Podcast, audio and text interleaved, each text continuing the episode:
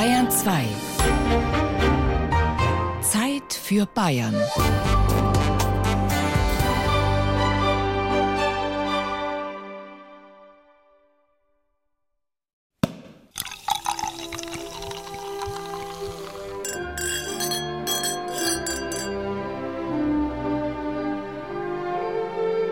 Das bayerische Jahr. Denk- und Merkwürdigkeiten anno 2018. Die weiß-blaue Silvesterrevue.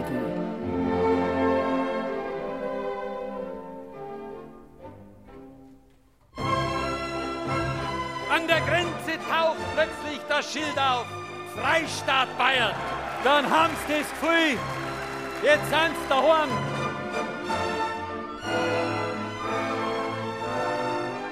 Seine Stimme, die Augen, die Ausstrahlung, die Musik, das ganze Dasein, das liebe ich. Als Trainer muss man mal deutscher Meister werden, das gehört irgendwie dazu, so wie zur ersten Kommunion, man muss einmal dort hingehen.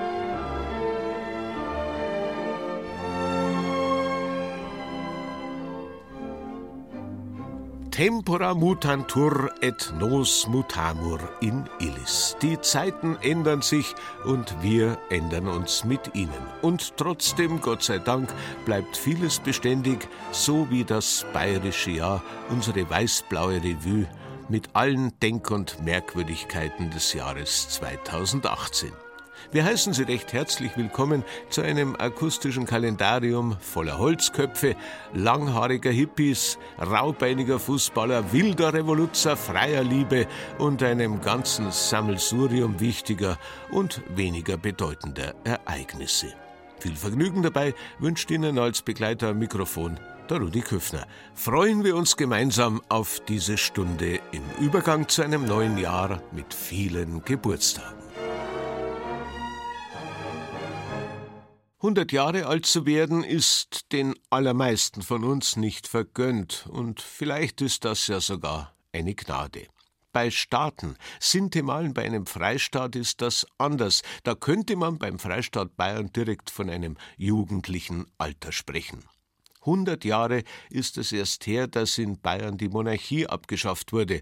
Ein Umstand, den viele Königstreue bis heute noch nicht verbunden haben, der aber beispielsweise bei der arg gebeutelten Bayern-SPD sogar zu der Forderung geführt hat, den 8. November 2018 zu einem einmalig arbeitsfreien Feiertag zu machen. Was wiederum die CSU schon aus Prinzip nicht mögen können will. Naja, dann feiern wir halt im Büro.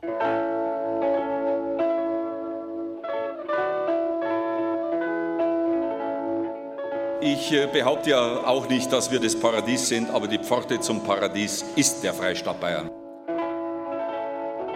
Naja, wo er recht hat, da hat er recht, der Herr Ministerpräsident. Ähnlich, nur wie immer etwas nüchterner, Seehovers Vorvorgänger Edmund Stoiber. Die Bayern wissen, der Freistaat bietet Lebensqualität heute und Perspektiven für morgen. Und dass das natürlich der CSU zu verdanken ist, davon gehen sie vermutlich beide aus, der Seehofer und der Stoiber. Die CSU als Erfinderin des Freistaats scheint anzukommen. Das ist halt ein besonderer Staat in Deutschland halt, was halt auch ja, eigenständige Politik und so für sich macht. Ne? Wir haben auch eine eigene Partei dann hier und das ist so ein bisschen das, was von den anderen Bundesländern einen abhebt. Also als erstes habe ich mir an Stoiber irgendwie gedacht, ganz spontan. Dabei hatte die Gründung des Freistaats Bayern mit der CSU nichts aber auch gar nichts zu tun. Kurt Eisner war es, der Anführer der Novemberrevolution, der den Begriff für Bayern am 8. November 1918 im Münchner Matheserbräu proklamiert hat. An die Bevölkerung Münchens. Das furchtbare Schicksal, das über das deutsche Volk hereingebrochen, hat zu einer elementaren Bewegung der Münchner Arbeiter und Soldaten geführt. Ein provisorischer Arbeiter-, Soldaten- und Bauernrat hat sich in der Nacht zum 8. November im Landtag konstituiert. Bayern ist fortan ein Freistaat.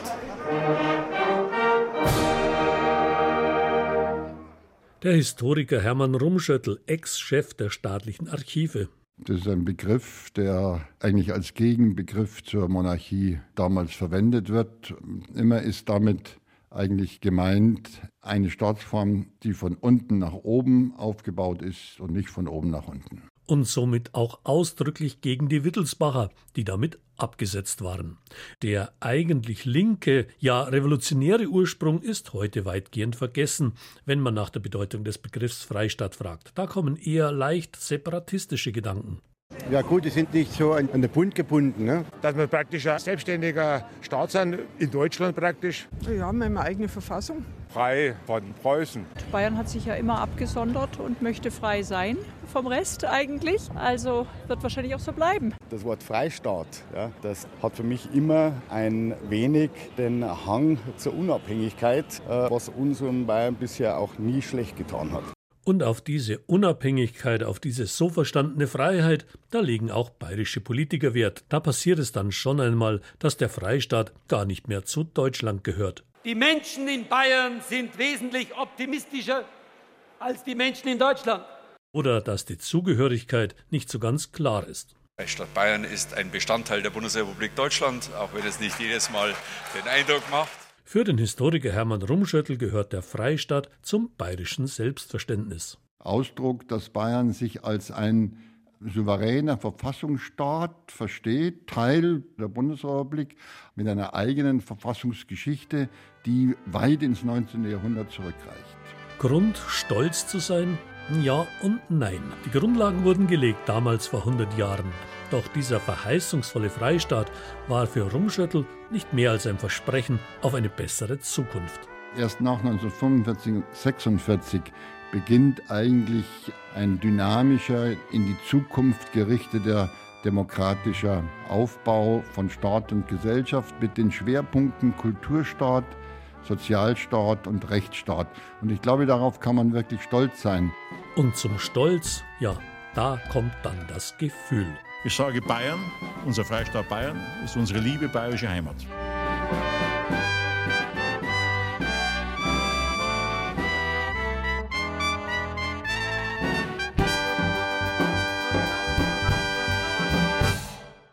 Das bayerische Jahr und was sich sonst so alles jährt 2018. 22. Februar 1568, vor 450 Jahren. Märchenhochzeit aller Mittelalter. In München werden Herzog Wilhelm V. und Renate von Lothringen vermählt. Orlando di Lasso hat dafür eigens eine Festmusik komponiert. 18 Tage wird gefeiert. Es gibt Theateraufführungen, Volksbelustigungen, ein Schauessen, eine große Jagd und Turniere auf dem Münchner Marienplatz. An diese Turniere erinnert heute noch das Glockenspiel am Münchner Rathaus. In der oberen Etage des Glockenspiels wird jeden Tag nachgespielt, wie der bayerische Ritter über seinen lothringischen Gegner triumphiert. Neben dem Fürstenpaar und seinem Hofmarschall gehören insgesamt 16 Figuren zu dieser Szene. 3. Oktober 1843, vor 175 Jahren.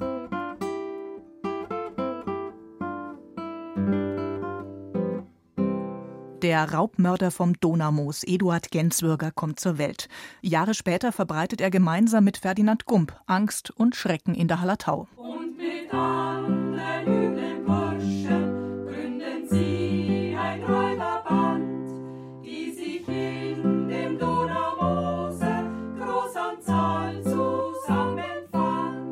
Sie treiben ihr Unwesen in den damaligen Gerichtsbezirken Ingolstadt, Neuburg, Pfaffenhofen, Mainburg, Rottenburg, Schrobenhausen und Eichach. Als es hart am Geld gefehlet, schrecken sie nicht mehr zurück. Und ein Raubmord war beschlossen, ein gar grausiges Schurkenstück. Für Gensburger geht die Sache übel aus. Gänsebürger wird erschossen, Sein Kumpan Gump wird gefasst, doch bevor ihm der Prozess gemacht werden kann, Ist der Räuber Gump gestorben, steht vom himmlischen Gericht. 3. Juni 2013, vor fünf Jahren. Dauerregen. Die Flüsse schwellen an. In mehreren Landkreisen ist schon Katastrophenalarm ausgerufen worden. In Passau erreicht der Pegel der Donau 12,89 Meter. Ein Jahrtausendhochwasser. Besonders hart trifft es den Raum Deggendorf. Furchtbar, furchtbar. Wenn man diese Wassermassen sieht, dann man muss sich zusammenreißen, dass man nicht wohnt. Ne? Das ist eine Katastrophe.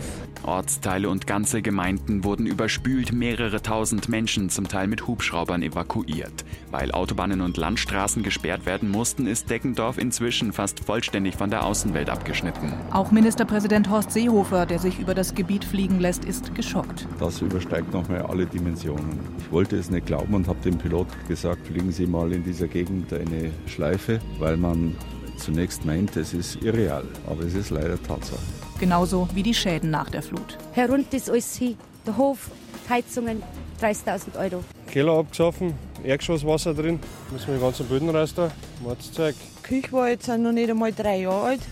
Das war meine Traumküche. Ja, und jetzt habe ich es am Müll geworfen. Die Straubinger, sie feiern gern. Das Gäuboden Volksfest im August ist der Höhepunkt des Jahres, die fünfte Jahreszeit, der Trumm vom Paradies, so der Werbespruch dafür. Die Leute kommen von weit her, weil das zweitgrößte Volksfest Bayerns aber halt nur zehn Tage dauert, darf es an weiteren Anlässen nicht fehlen. 2016 hat man die Grundsteinlegung des Stadtturms gefeiert unter dem Motto 700 Jahre Stadtturm. Und 2018 gibt es wieder alle möglichen Festivitäten. Acht Wochen lang im Frühsommer, dazu ein großes Bürgerfest im Juni. Schließlich wird man nicht jedes Jahr 800 Jahre alt. Anno 1218 hat Ludwig der Kehlheimer die Neustadt von Straubing gegründet.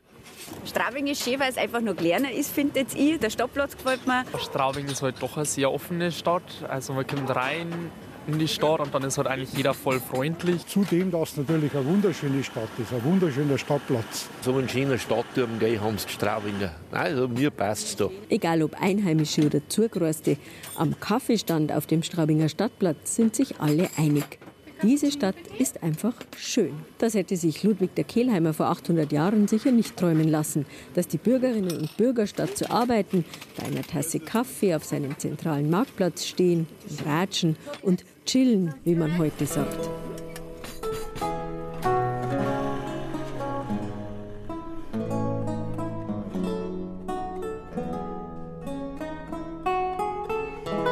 Vor 800 Jahren hatte der Wittelsbacher Ludwig mit der Stadtgründung Politik im Sinn, erklärt Stadtarchivarin Dorit Krenn. Wir haben die Wittelsbacher. Die Wittelsbacher, die seit 1180 eben das Herzogtum Bayern beherrschen und die ihre Macht festigen müssen und ausbauen müssen. Und die Gründungen von Städten und Märkten war ein ganz wichtiges Mittel. Und dem Herzog war die Lage Straubings so wichtig. Also die strategische Lage an der Donau, am Kreuzungspunkt ganz wichtiger Fernstraßen von Wien auf Richtung Frankfurt, also von den Alpen nach Böhmen eine.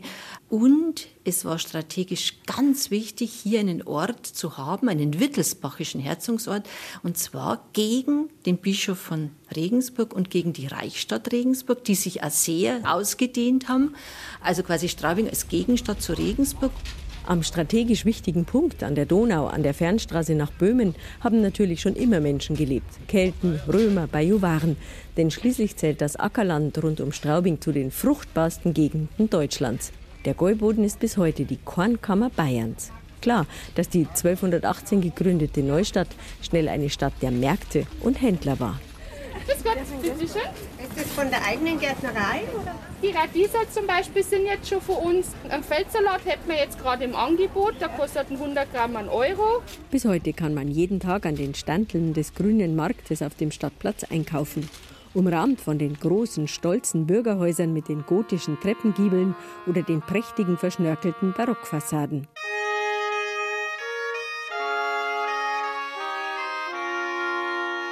Früher lebten hier die reichen Bürgersfamilien. Eine ihrer Blütezeiten erlebte Straubing um 1400.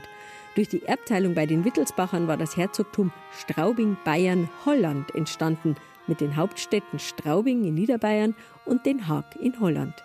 Die Spuren dieser Zeit sind bis heute zu finden. So sieht die Balkendecke im Rittersaal des Herzogsschlosses aus wie ein umgedrehter Schiffsrumpf. Kein Wunder, dass die Straubinger stolz auf ihre Geschichte sind. Und wie sind sie sonst noch?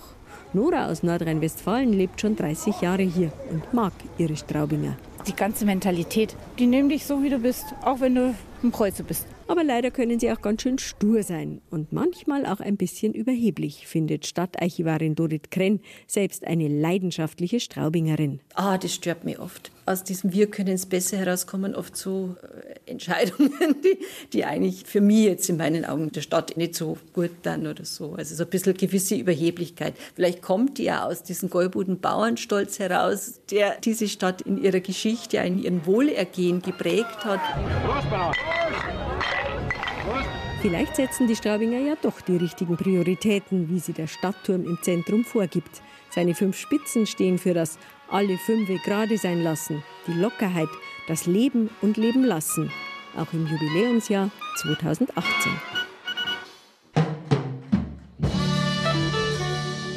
Alles Gute! 75 Jahre alt wird 2018 die ehemalige bayerische SPD-Chefin Renate Schmidt. Sie hat schon klar gesagt, wo der Butlermost halt. Im politischen Alltag volksnah, laut und direkt nervt sie vor allem die CSU-Männerriege. Wenn wir schon über die Krampfen reden, dann, meine Damen und Herren, Dabei war sie schon alles Mögliche. Programmiererin, Systemanalytikerin, Betriebsrätin, Gewerkschaftsvize, Bundes- und Landtagsabgeordnete, Chefin der bayerischen SPD, Bundestagsvizepräsidentin und Bundesfamilienministerin im zweiten Kabinett von Gerhard Schröder. Renate, du musst das jetzt machen, habe ich gesagt. Was muss ich jetzt machen? Du hast kein Geld, dein Ministerium hat keine Kompetenzen, aber mir ist gesagt worden, du würdest schon was draus machen. Nur eines wird Renate Schmidt nie, die erste Ministerpräsidentin Bayerns. Es wäre natürlich schön gewesen, bayerische Ministerpräsidentin zu werden und ich wäre eine gute gewesen. Aber andere haben es auch gut gemacht und insoweit sehe ich das ohne Harm. Die Mutter von drei Kindern setzt sich vor allem für die Frauenrechte ein. Aus eigener leidvoller Erfahrung mit 17 ist sie schwanger und fliegt vom Fürther Gymnasium, sie sei eine Schande für die Schule. Und ich habe mir damals innerlich sicherlich geschworen, irgendwie zeige ich es denen. Heute hat Renate Schmidt viele Ehrenämter und ist Trägerin von noch mehr Orden. Darunter ist der Orden Wider den tierischen Ernst des Aachener Karnevalsvereins. Das muss an ihrem Lachen liegen. Oh Gott, nein. Aber nun wirklich nicht. Immer wieder sonntags, ich war noch ein kleiner Knabe, da geschah es, dass mein Lieblingsonkel Gustl bei uns angerufen hat und mir mitteilte, gleich sei es soweit. Da komme im Fernseher die Augsburger Puppenkiste. Als ob es einer Vorwarnung bedurft hätte. Natürlich saß ich längst mit einem Glas Limo vor der Glotze und wartete auf Jim Knopf und Lukas, den Lokomotivführer, oder den kleinen dicken Ritter Oblong Fitz Oblong. Wäre damals der Strom ausgefallen, hätte man ein hysterisch weinendes Kind vom TV-Gerät wegzerren müssen. Es gab ja noch keine DVD. Und wem haben wir diese Sternstunden des deutschen Fernsehens mit seinen Holzköpfen zu verdanken und das seit 70 Jahren? Ja, grüß euch, liebe Bubbel und Mädel. Ich bin's wieder, euer Kasper. Großes K, kleines Asperl. Der Kasperl aus der Augsburger Puppenkiste. Ein frecher Kerl mit vorlautem Wesen und ein Aushängeschild für das Puppentheater bis heute. Zusammen mit dem Urmel, Jim Knopf, Monty Spinneratz und wie sie alle heißen, sorgt der Kasperl seit mittlerweile 70 Jahren für strahlende Kinderaugen und lachende Erwachsenengesichter. Hannelore Ömichen, die Tochter des Theatergründers, hat an die 6000 Puppen geschnitzt. Ihr Sohn, Theaterchef Klaus Marschall, der zusammen mit seinem Bruder die Kiste jetzt in der dritten Generation führt, ist mit diesen Figuren groß geworden. Ja, ich bin damit aufgewachsen. Wir, uns haben immer als Kinder schon äh, Figuren umgeben. Wir sind und bei uns stand der, der, Laufstall in der Puppenwerkstatt meiner Mutter. Meine, meine Großmutter hat nebendran die Kostüme gemacht. Also das war einfach ganz normal. Ja. Die Puppenkiste ist dabei auch durch das Fernsehen erfolgreich geworden. Die liebevoll gestalteten Produktionen mit dem legendären blauen Folienmeer haben ganze Generationen vor der Flimmerkiste geprägt. Etliche Stücke gelten heute noch auf DVD als Klassiker. Und die Aufführungen in der Kiste selbst sind so gut wie immer ausverkauft. Also mir hat sehr gut gefallen. Warum? Weil es Spaß auf eine spaßige Art und Weise den Nagel auf den Kopf trifft. Also jetzt die Schlussnummer, also da habe ich mich am meisten drüber amüsiert, ja, muss ich sagen, ja. Hervorragend, sehr gut hat mir das gefallen. Wie die Puppen, der an dem Seil raufgeht und runter geht und so weiter, das finde ich hervorragend. Also gute Handwerkskunst. Das Theater hat mittlerweile aber auch neue Wege beschritten. Es gibt Tourneen quer durch die Welt und mit der Verfilmung der Weihnachtsgeschichte hat die Puppenkiste auch das Kino erobert, ohne ihren Charme zu verlieren, meint Klaus Marschall. Ich glaube schon, dass das Kino auch eher unserer Erzählweise entgegenkommt, als es das Fernsehen tut. Wir haben einige Parallelen. Wir haben den verdunkelten Raum, wir haben das Gemeinschaftserlebnis, wir haben die Konzentration auf das, was vorne passiert. Es ist schon ähnlich.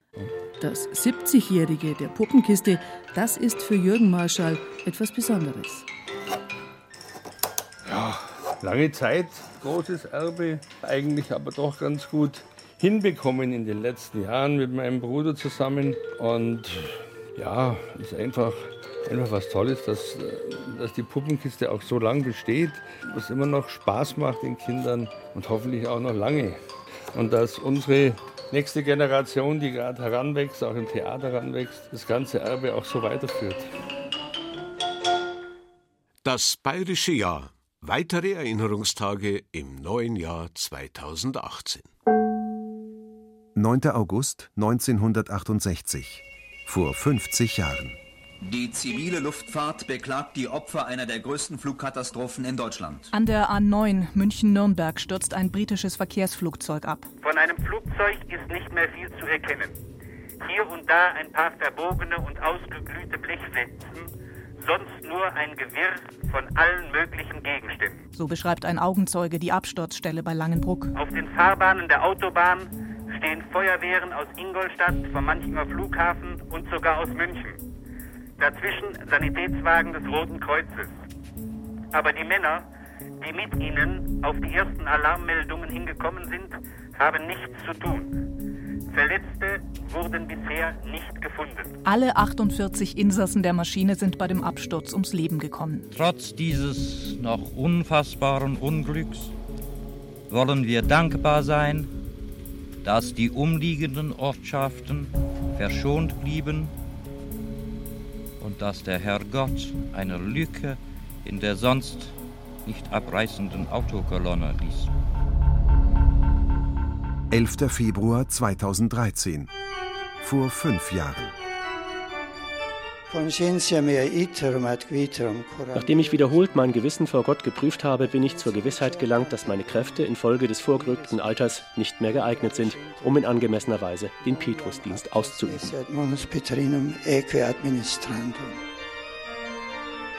Papst Benedikt XVI. gibt seinen Rücktritt bekannt. Damit hat niemand gerechnet, auch nicht sein Bruder Georg Ratzinger. Ich war etwas überrascht, sehr überrascht, aber ich sehe das ein. Auch viele Menschen in Bayern glauben erstmal an einen Faschingsscherz. Bayerischer Papst tritt doch nicht zurück, der bleibt doch. Alle treten zurück, Politiker, aber der Papst doch nicht. Ich habe das gar nicht glauben können, echt. Man muss sagen, das ist eine weise Entscheidung, wenn man halt in dem Alter geistig und körperlich nicht mehr so diese Kräfte hat. Es ist schade drum, weil es ist irgendwie Heimat. Ich bin schon traurig, aber ich vergönne es ihm, dass er zurückdrehen kann. Wir Bayern werden voraussichtlich lange warten müssen, bis wieder ein heiliger Vater sagen wird, dass sein Herz bayerisch schlägt. Marx, Engels, Lenin, Stalin, Mao Zedong. Als ich damals im Frühjahr 1968 als gerade mal 14-Jähriger am Rand der großen Demonstrationen mitlief, hatte ich nur wenig Ahnung, was da so rhythmisch skandiert wurde. Aber spannend war es auf jeden Fall, mit all den wilden Studenten durch die Stadt zu marschieren und Revolution zu machen. Dass die Lage eskalieren könnte, war mir nicht so klar, aber als es dann tatsächlich ernst wurde, da war ich schon wieder daheim vor dem Fernseher. Aber ein Bild vom Rudi Dutschke, das habe ich mir aus der Zeitschrift Stern ausgeschnitten und in meinem Zimmer an die Wand gehängt. Ja, es waren schon aufregende Zeiten. Revolution im Millionendorf München. Und dann bin ich dahin und, und dann war da eine Menge Leute. Es wogte hin und her. Polizei war überall. Das waren für mich alles neue Erfahrungen. Und die versuchten, die Leute immer zurückzudrängen. Die haben wieder dagegen gemacht. Dann wurden Balken oder Stangen geholt. Und jetzt, drei Minuten nachdem die Wasserwerfer in Aktion getreten sind, fliegen die ersten Steine. Am Ostermontag, am 15. April 1968, erreicht die Münchner Studentenrevolte einen traurigen Höhepunkt. In einer Reaktion auf das Attentat auf Rudi Dutschke in Berlin belagern von Karfreitag bis Ostermontag zunächst Hunderte, am Schluss Tausende Demonstranten den Sitz der Bildzeitung in München, das Buchgewerbehaus in der Maxvorstadt. Und das war auch der Abend dann, wo kurz nach 10 Uhr der Fotoreporter Klaus-Jürgen Frings von nicht mehr identifizierbaren Gegenstand am Kopf getroffen wurde. Zwei Tage später im Krankenhaus gestorben. Und ein Student, Rüdiger Schreck, auch durch einen Wurf oder Slag unbekannter Herkunft verletzt, auch er im Krankenhaus gestorben. Erzählt Karl Stankiewicz, damals Korrespondent für mehrere Tageszeitungen in München, mittlerweile Chronist dieser Zeit. Bis heute ist ungeklärt, was Schrick und Frings genau passiert ist. Viel spricht dafür, dass sie unglücklich von herumfliegenden Gegenständen getroffen wurden. Im Fall Schrick gibt es aber auch einige verdächtige Ungereimtheiten bei den Ermittlungen. In den Kreisen, in die du später dann darüber befragen konntest, war das völlig klar, das war die Polizei. Ob es das wirklich so war, weiß ich nicht, aber so war die Stimmung. Achim Reimann, den heutigen Chef des Trikont Musikverlags, hatte es damals zum Studieren aus der westfälischen Provinz nach München verschlagen. Während seiner Kindheit und Jugend in den 50ern und 60ern hatte er, wie er selbst erzählt, stets gespürt, dass irgendetwas nicht stimmt im Land, dass die ganze Vergangenheit verdrängt wird. Und dann in München, da saßen teilweise noch Altnazis auf den Lehrstühlen der Uni. Da hat man natürlich langsam kapiert, dass das natürlich damit zusammenhängt, dass diese ganzen Nazis die konnten ja nicht verschwunden sein. Und die Mentalität sowieso nicht. Und dann warst du äh, irgendwann überzeugt, dass all das, was du sonst nur privat gedacht oder gefühlt hattest und so weiter, dass das auch gesellschaftliche Bedingungen hat, Ursachen hat und dass man da auch was verändern kann. Als die Proteste vor dem Buchgewerbehaus eskalierten, sprach der damalige Polizeichef Schreiber von prärevolutionärer Stimmung Oberbürgermeister Vogel von bürgerkriegsähnlichen Zuständen. Vorher und auch nachher wieder war der Studentenprotest in München ganz anders. Vor allem fantasievoll und aus heutiger Sicht fast schon idealistisch naiv. In Berlin war alles ein bisschen ähm, radikaler und in München war es, man kann fast sagen, verspielter, schwabingerisch. Die Studenten verkleideten sich als Polizisten, um gegen die Militärdiktatur in Griechenland zu protestieren. Sie marschierten in den Bayerischen Hof, um mit feiernden Jurastudenten über die Notstandsgesetze zu diskutieren, bekamen stattdessen vom Hotelchef Whisky. Kurzzeitig wurde nach leninistischem Vorbild der Hauptbahnhof besetzt. Mit Sicherheit war nicht jeder der Sit-in oder Love-in-Teilnehmer ein durch und durch politischer Mensch, aber das Wort Mitläufer ärgert Achim Reimann. Es waren einfach Demonstranten, die haben das, was da gesagt worden sind, so weit bejaht, dass sie da mitgegangen sind. Genauso falsch findet Reimann den Begriff 68er. Dafür, sagt er, war die Bewegung viel zu heterogen. Und, sagen Stankiewicz und Reimann unisono, sie hat die Republik verändert. Nach der militärischen Befreiung, die Befreiung im Inneren der Zivilgesellschaft, wie man das heute so schön nennt, ist über all diese Sachen hinweggelaufen. Bürgerkrieg kann man nicht sagen, oder Revolution kann ich auch nicht sagen, aber es war was Interessantes, was Neuartiges, bis auf diese Nacht mit den Toten war es eigentlich was Münchnerisches.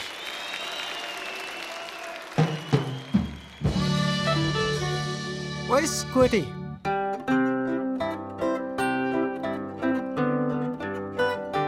Georg Ringsquandl ist das verrückte Huhn der bayerischen Kabarettszene. Er wird im neuen Jahr 70 Jahre alt. Schon mit acht sitzt er an der Zither und tritt beim heimatlichen Kaffeekränzchen auf. Der erste Karriereschritt war das gewesen, dass ich im Gasthaus Staufenbrücke, im Ortsteil Staufenbrücke vor Reichenhall, in diesem Gasthaus bin ich aufgetreten, da war ich sieben Jahre alt und da gab es jedes Jahr ein Kaffeekränzchen. Ja, und da habe ich fünf Mark bekommen. Würstel, Limo, das war die Belohnung. Trotz früher Erfolge wird Georg Ringsquandl erst einmal Arzt. Sicher ist sicher. Kardiologe. Nebenher erliegt er immer wieder seiner Sucht, dem Singen und dem Rumpumuckeln auf diversen Kleinkunstbühnen. Also wofür ich alles mögliche andere aufgeben würde, wäre das, dass ich auf die Bühne gehen kann. Eine Vorstellung zu machen, das ist ja also mal eines der orgiastischen Erlebnisse. Mit seinen orgiastischen Auftritten erobert Ringsquandl den Salzburger Stier und den Deutschen Kleinkunstpreis. Mitte 30 hängt er seinen erlernten Beruf an den Nagel und arbeitet nur noch als Punk-Qualtinger und Rock'n'Roll-Valentin. Ich war in heute den Tausend, hat's schlimm geregnet. Ich fühle mich trocken, ich bin warm, mich hat der Papst gesegnet. Ja, mich hat der Papst selbst gesegnet. Ringsquandels Markenzeichen, hintergründige Texte, irrwitzige Gitarrenriffs und akrobatische Sprungeinlagen in grellbunten Kostümen. Die Klamotten, die er anhat, sind Stadtgespräch. Die Krawatte würde ich weglassen, weil das passt ja dann nicht zur Jeans. Muss ja nicht unbedingt der Lederhosen sein, aber ein bisschen, also nicht so ausgeflippt heute. Das sieht auf jeden Fall interessant aus. Sieht so ein bisschen aus wie ein äh, Hirschkäfer. Ich finde, er könnte vielleicht so Spitzenhandschuhe anziehen oder so. Das würde dann ganz gut passen dazu. Und den Hut weg und ja. vielleicht eine andere Sonnenbrille. Ja, ein bisschen durchgedreht, aber passt schon. Der soll anziehen, was er will, solange es ihm gefällt. Noch mit 70 ist Ringsquandel beweglich, geistig wie physisch. Er ist und bleibt ein Meister der komischen Improvisation. Ah, das, das, das klingt so positiv. Die Wahrheit ist das, dass ich zu faul bin, um mein Programm richtig einzulernen. Und da habe ich mir im Laufe der Jahre einfach dadurch über die Runden geschwindelt, dass ich einfach, einfach irgendwelche irrwitzigen Assoziationen, die mir gerade durch den Kopf schießen, dass ich die einfach ähm, am Publikum serviere. Der Club ist ein Doldi. Es spricht für die menschlichen Qualitäten und die Fairness der Anhänger des ersten FC Nürnberg, dass sie fast liebevoll mit den Unzulänglichkeiten und immer wieder auftretenden Krisen ihres Club umgehen. Wenn wir in der Kurve stehen, wollen wir dich siegen sehen, wenn der Club nach vorne stürmt, la la la la la. Aber das ist so eine eigene Sache, das mit dem Club und dem Siegen, weil 2018 ist es 50 Jahre her, dass der letzte wirklich große Sieg eingefahren werden konnte. Die neunte und leider auch bislang letzte deutsche Meisterschaft. Mit einer Mannschaft, von der man das nicht erwartet hätte. Unser Club ist immer vorn. Ja, das war's doch groß und klar. Und drum ist er neunmal Master One ein Hoch, hip, hip, hurra. Dass der Club immer vorn ist, war schon nach der Gründung der Bundesliga im Jahr 1963 nicht mehr so ganz richtig. 1961 hatte der erste FC Nürnberg seinen achten Meistertitel gewonnen. In den ersten Bundesliga-Jahren war er dagegen meist nur im soliden Mittelfeld der Tabelle zu finden. In der Saison 1966-67 geriet er zwischenzeitlich sogar in Abstiegsgefahr bis mit Max Merkel ein neuer Trainer verpflichtet wurde. Der setzte auf professionelle Strukturen, mit Geld für die Spieler im Erfolgsfall, aber auch knallhartem Training, was ihm schnell den Ruf des Schleifers einbrachte. Bin ich Profi oder ich bin keiner? Und die größte Erniedrigung, was man Fußballer geben kann, ist, wenn man sagt, das ist kein Profi dann macht er seine Arbeit nicht. Und wissen Sie, ob Schleifer, normalerweise muss man so sagen, müsste jeder, der viel Geld verdient gegenüber anderen Menschen, müsste wissen, was er zu tun hat. Er müsste selber arbeiten an sich. Und zum Professionalismus gehört eben das Quälen dazu. Max Merkel über sich und seine Methoden. Klingt einfach und logisch, doch es war wohl für die Spieler oft viel mehr als harte körperliche Arbeit. Torjäger Heinz Strehl kam jedenfalls in jeder Hinsicht an seine Grenzen. Was heutzutage und überhaupt bei Trainer Max Merkel verlangt wird von einem Lizenzspieler, das grenzt manchmal an das Grad der Erschöpfung heran. Das ist eben das, was manchmal das Publikum nicht mitbekommt. Das Seelische, was in dem Spieler ist, das gehört ja auch zum Fußballspiel. Doch wie auch immer, die Methoden des Max Merkel hatten Erfolg. In der neuen Saison 67-68 wurde der erste FC Nürnberg zunächst Herbstmeister und schlug am vorletzten Spieltag der Hinrunde den FC Bayern mit 7 zu 3.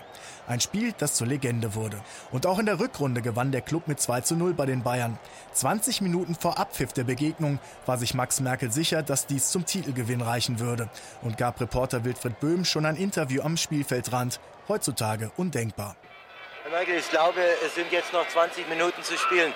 Wie sind Sie mit dem Spiel bisher zufrieden? Ja, es war kein großes Spiel. Bayern hat nichts mehr zum Gewinnen und unsere haben ein bisschen sehr nervös gespielt. Und ich glaube, Herr Merkel, man kann Ihnen jetzt schon gratulieren. Es ist der große Tag, den ja, sich der schön. Club herbeigewünscht hat. Herr Merkel, Sie haben mir mal vor einem halben Jahr gesagt, es wird ein reines Wunder sein, wenn der Club deutscher Meister wird. Würden Sie das heute auch noch aufrechterhalten? Naja, weil ich die Mannschaft kenne und es ist spielerisch natürlich noch viel zu verbessern, aber das ist mehr oder weniger keine Einzelleistung bei uns. Die Individualität ist nicht so, aber die Mannschaft ist brav, arbeitet gut. Beim anschließenden triumphalen Empfang in Nürnberg hatte wohl niemand geahnt, dass in der darauffolgenden Saison ein tiefer Absturz folgen sollte. Denn der Club stieg als Meister ab. Wohl auch, weil Merkel an seinem eigenen Ehrgeiz scheiterte. Denn der Versuch, dem 1. FC Nürnberg mehr Spielkultur einzuhauchen, scheiterte kläglich. Ich wollte, ich wär beim Club, ich wär ein braver Bub. Ich scheiße jedes Spiel ein Tor und steh nicht dumm davor. Ich wollte, ich wär beim Club, bei diesem tollen Trupp. Mir liegt zwar Fußball nicht im Blut, doch jammern kann ich gut. Denn wenn ich faul, wär mach ich krank und sitz drei Wochen auf der Bank. Krieg ich nur Geld dafür. Ich wollte, ich wär beim Club und spiel beim Eurocup. Denn wenn das mit dem Club nix wird, no geh ich halt nach Fett. Die Mutter von meinem besten Freund Norbert war in den späten 60er Jahren ehrenamtlich tätig fürs Rote Kreuz. Das hat ihn und mich noch nie sonderlich interessiert, bis zu jenem denkwürdigen Tag im Oktober 1968.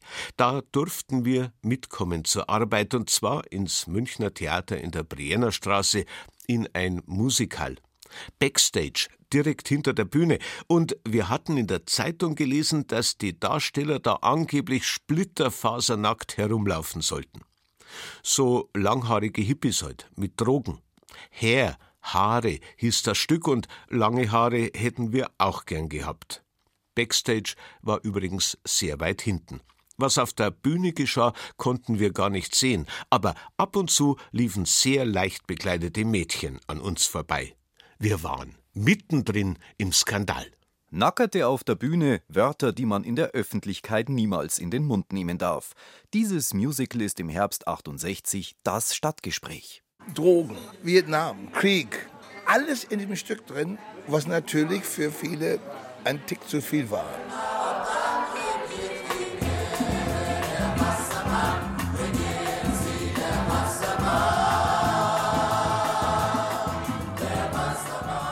Ron Williams ist gerade 26, als er als einer der ersten den Vertrag unterschreibt für Haare.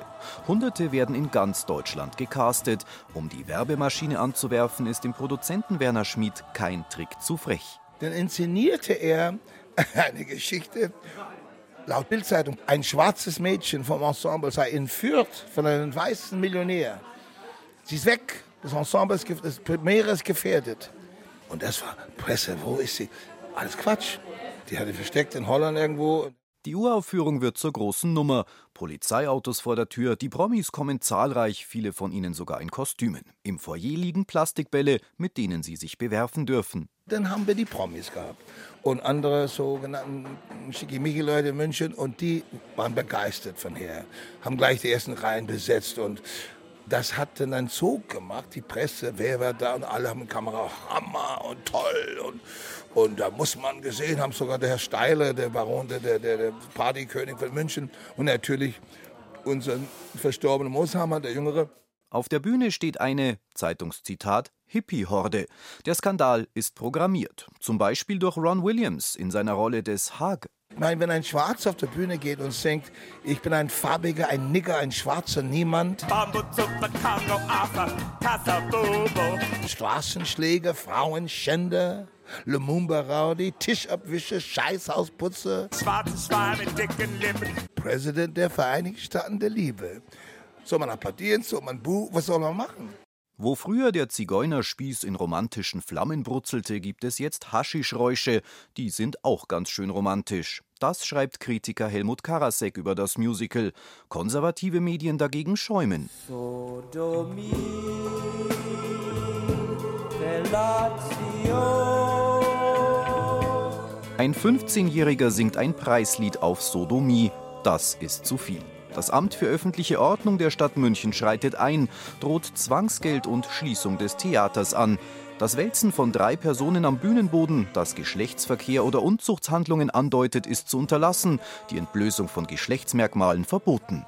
Wir waren schon bewusst, dass wir hier in etwas arbeiten, was nie da gewesen war.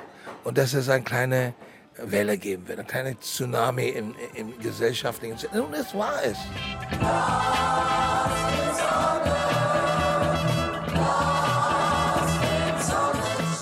Haare wird für einige Darsteller das Sprungbrett zu einer großen Karriere. Allen voran für die US-Amerikanerin Donna Summer, die eine Weile mit Ron Williams liiert ist. Er übernimmt zwei Jahre später sogar die Regie des Musicals. Auch 50 Jahre danach wird Hair immer noch gespielt. Der Wirbel darum ist aber nicht einmal mehr halb so groß. Alles Gute.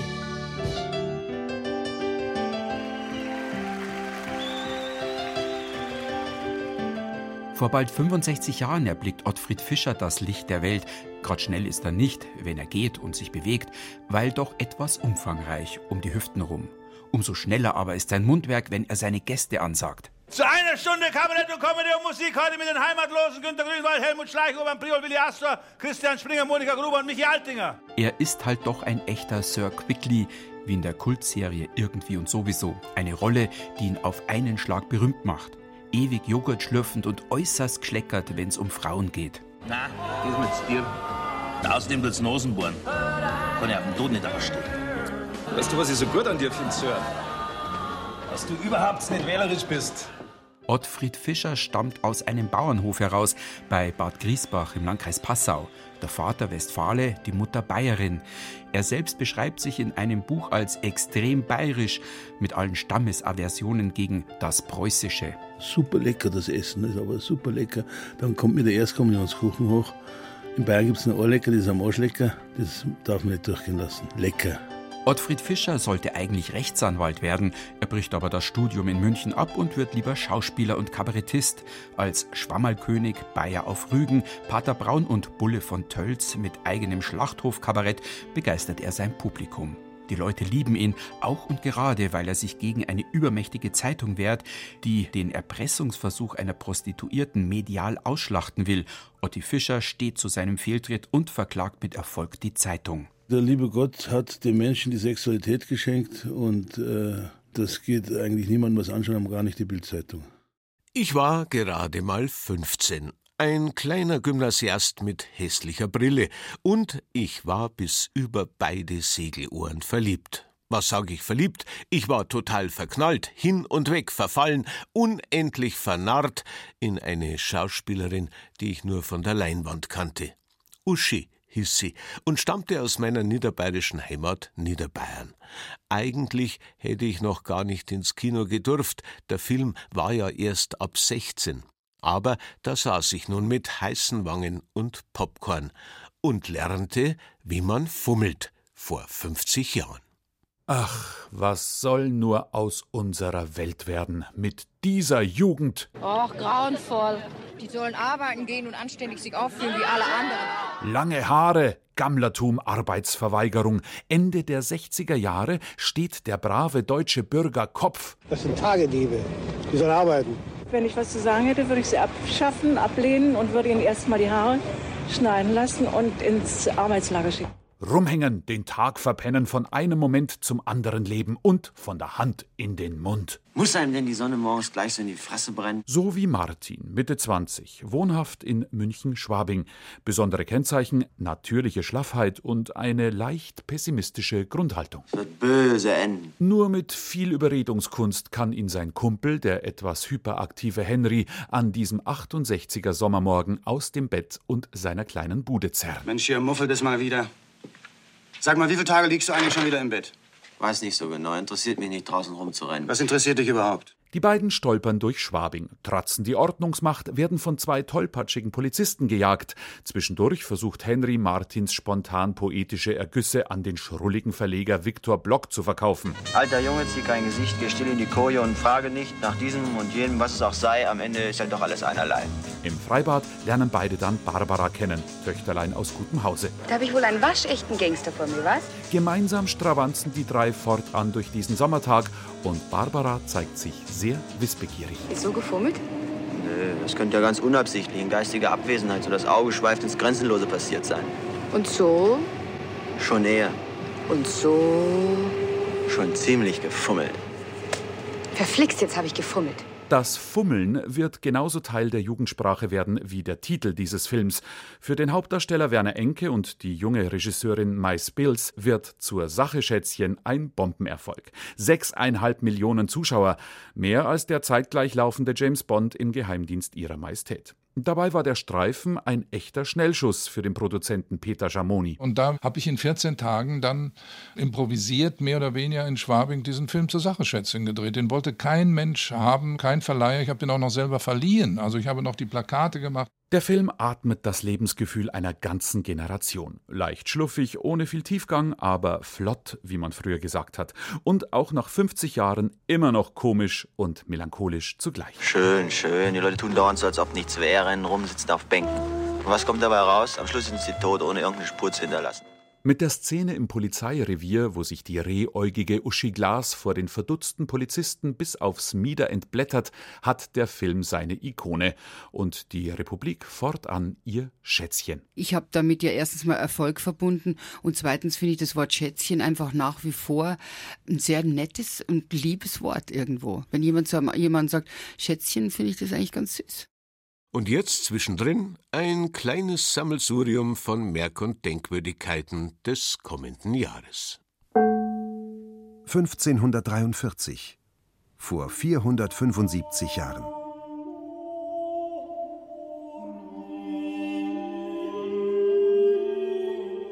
In München stirbt Ludwig Senfel, der erste Münchner Hofkapellmeister und bedeutendste Musiker des deutschen Spätmittelalters. Sogar Luther bestellt bei ihm, dem Katholiken, eine Komposition. Obwohl mein Name verhasst ist, so sehr, dass ich fürchten muss, ob der Brief, den ich schicke, bester Ludwig, von dir überhaupt empfangen und gelesen werde. So hat auch die Liebe zur Musik, mit der ich dich von meinem Gott begabt sehe, diese Furcht überwunden. Diese Liebe lässt mich hoffen, dass dir mein Brief keine Gefahr bringen werde. Und Luther hat einen ganz bestimmten Wunsch, eine Bearbeitung des Gesangs Ich liege und schlafe ganz mit Frieden.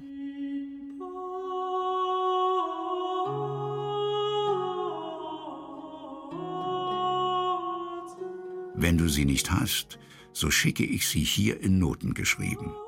Entschuldige meine Verwegenheit und Weitschweifigkeit. Grüße deinen ganzen Musikchor ehrerbietig von mir.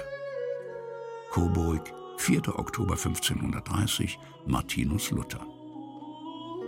Senfel schickt zwei mehrstimmige Kompositionen an Luther, darunter auch das gewünschte In pace et init ipsum. 1818 vor 200 Jahren. Zwei Karten bitte. Auf dem Münchner Oktoberfest steht zum ersten Mal ein Karussell. Anton Gruber hat eine entsprechende Fünfjahreskonzession erteilt bekommen. Nicht nur für ein Karussell, sondern auch für eine deutsche Schaukel, wohl eine normale Schwingschaukel und eine russische Schaukel, vermutlich ein Vorläufer des heutigen Riesenrads. So, bitte einsteigen, neue Reise. Neue Reise. Außerdem darf er Getränke ausschenken und Speisen verkaufen. Alles allerdings nicht direkt auf der Theresienwiese, sondern, wie damals vorgeschrieben, auf der Theresienhöhe. Trotzdem, er ist mit seiner Bierbude und seinen Belustigungen wegweisend. So, Ausschluss, Ende, vorbei, wir halten wieder. 6. Februar 1958 vor 60 Jahren. Es ist 16.03 Uhr, als eine englische Chartermaschine auf dem Flughafen München-Riem startet. Bei Schneetreiben. Zwei Fehlstarts hatte es schon gegeben. Und dann kam der dritte Start. Das war auch ein Fehlstart, aber die Maschine hatte bereits so hohes Tempo und auch schon einige Höhe, dass sie nicht mehr bremsen konnte. Dann durchbrach sie hier den Zaun, das sehen wir noch, fuhr mitten durch das Haus durch. Das brennt ja jetzt noch. Ja. Drei Feuerlöschzüge bemühen sich und äh, der Rest blieb hier liegen. Sie sehen, die eine Tragfläche, die linke, ist völlig ab. Der große Motor liegt etwa sechs Meter daneben. An Bord der Maschine die Mannschaft von Manchester United. Hier liegen die Trümmer über eine Fläche von etwa äh, 300 Metern verteilt. Es sind zahlreiche Fahrzeuge hier draußen von äh, der Feuerwehr, von der Polizei. Es sind äh, Unfallwagen da, es sind vor allem auch Krankenautos da. Acht Spieler von Manchester United sterben. Drei weitere sind so schwer verletzt, dass sie ihre Karriere nie fortsetzen können. Es ist der Tag, an dem eine Mannschaft stirbt. 22. Februar 1968, vor 50 Jahren. Liebe Besucherinnen und Besucher, willkommen im Olympiaturm. Mit seinen 291 Metern das höchste Bauwerk in München. Olympiaturm, so heißt der Turm, als er eröffnet wird. Gebaut worden ist er aber nicht für die Olympischen Spiele, sondern als Sendemast, als Fernsehturm für 22 Millionen deutsche Mark. Der damalige Münchner Oberbürgermeister Hans-Jochen Vogel. Die Münchner hatten ja zunächst für diesen Turm die Bezeichnung Schuldenstangerl. Es setzt sich dann aber doch der Name Olympiaturm durch. Und auf diesen Turm zu fahren, das gehört für Touristen dazu. Ja, wir haben einen wunderbaren Ausblick auf München.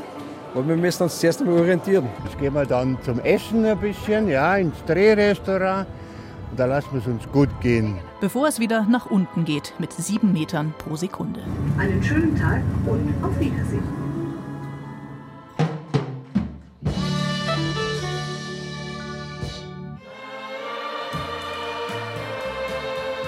Roy Blacks dunkelsanfte Augen erblicken vor 75 Jahren in Straßberg bei Augsburg das Rampenlicht der Welt.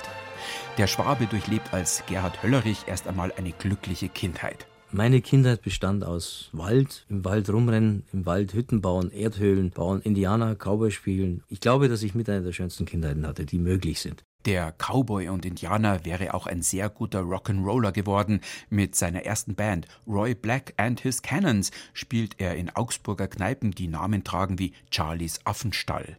Da fällt seinem Manager ein, mit Schlagern lässt sich viel, viel mehr Geld verdienen. Ganz in Weiß mit einem Blumenstrauß.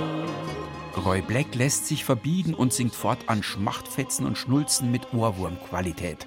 Am Anfang, gebe ich zu, ich habe mit 22 nicht an heiraten gedacht. Als ich ganz in Weiß gesungen habe, war ich nicht unbedingt der, der Mann, der jetzt voll auf dieses Lied abgefahren ist. Es gibt nichts mehr, was uns beide trennen kann. Die Schlagerwelle schwappt über Deutschland hinweg. Ganz oben surft Roy Black zu unsterblichen Ruhm. Sein Erfolg macht ihn aber auch einsam. Wenn man weiche Songs singt, so wie ich, dann kriegt man ein ganz bestimmtes Image, versucht ein bisschen natürlich nach draußen auch zu leben, aber ich kann allen bestätigen, dass ich eigentlich ein ganz normaler Mensch bin mit, mit Emotionen, die von Jezorn teilweise bis zu Trauer, bis zu Geknicktheit und Depressionen geht. Also es ist alles da, was alle anderen Menschen, die einigermaßen sensibel sind, eben auch durchleben. Am 9. Oktober 1991 stirbt Roy Black in seiner Fischerhütte in Heldenstein nahe Mühldorf am Inn ausgerechnet an Herzversagen. Seine Fans trauern noch heute. Es ist der Traum eines jeden jungen Mädchens in Weiß zu heiraten. Eigentlich hört man es heute immer noch gern, seine Lieder. Und es ist echt und wahr und ehrlich, was er gemacht hat.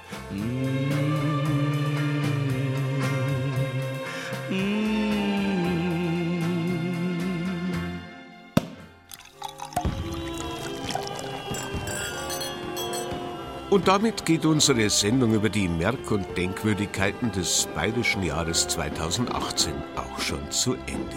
Wir bedanken uns fürs Zuhören, hoffen, dass das eine oder andere für Sie dabei war und wünschen Ihnen Gesundheit, Glück, Zufriedenheit und vor allem die nötige Portion Humor im neuen Jahr. Möge es uns allen recht und wohlgefallen. Für Gott benannt.